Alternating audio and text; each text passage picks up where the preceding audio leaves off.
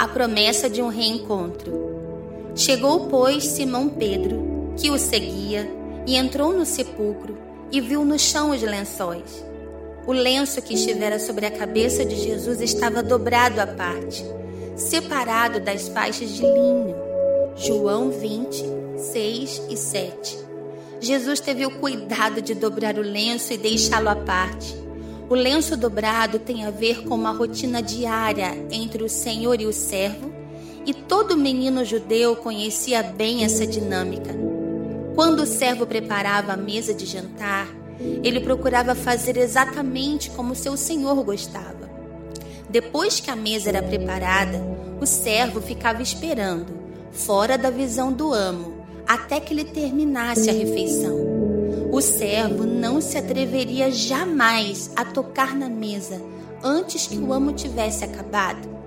Ao terminar, o senhor se levantaria, limparia os dedos, a boca, a barba, embolaria o lenço e o jogaria sobre a mesa. O lenço embolado queria dizer: Eu terminei.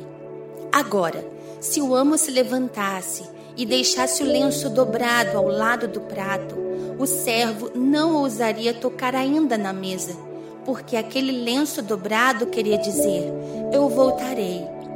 Assim Jesus fez. Nosso Jesus é um Deus de detalhes.